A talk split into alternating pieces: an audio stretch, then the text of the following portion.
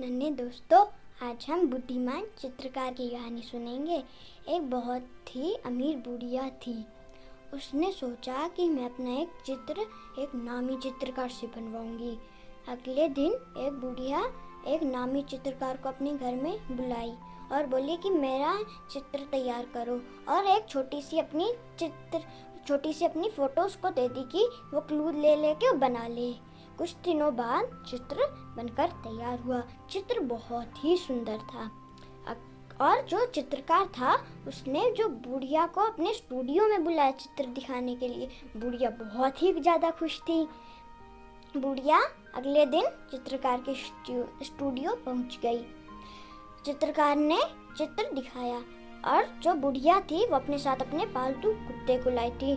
बुढ़िया कुत, अपने कुत्ते को बहुत प्यार करती थी। बुढ़िया ने कुत्ते से कहा देख टॉमी तेरी मालकिन कुत्ते ने उसमें कोई रुचि ही नहीं दिखाई। बुढ़िया बोलती है ये मेरा इतना समझदार कुत्ता इस चित्र को नहीं पहचान पाया तो मैं इसका क्या करूँगी? अपने पास ही रख लो। चित्रकार बहुत ही आराम से बोलता है कि कोई बात नहीं मैं कल आप आना कि मैं उस चित्र को बहुत ही अच्छे तरीके से तैयार कर दूँगा कि आपका टॉमी दुम हिलाता हुआ इस चित्र को चाटने लगेगा।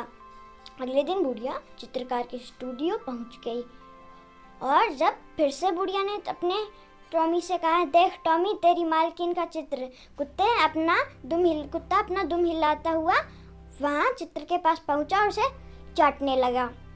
बुढ़िया बोली कि हाँ मेरे यहाँ टॉमी को पसंद आ गया तो मतलब मेरे को भी चित्र पसंद आ गया, मेरे लिए चित्र पैक कर दो, मैं उसको अपने घर ले जाऊँगी। चित्रकार ने चित्र को पैक कर दिया और बुढ़िया लेके चली गई। जब बुढ़िया चली गई, चित्रकार को ज़ोर की हँसी आ गई और चित्रकार ने कहा कि, मैंने इसमें कुछ नहीं किया था, बस छोटा सा मांस का टुकड़ा लेके उस चित्र पर रगड़ दिया, जिससे कुत्ता उसको चाटने लगे। अगर हम दिमाग से काम लेंगे तो हमारा बिगड़ता हुआ काम भी बन जाएगा।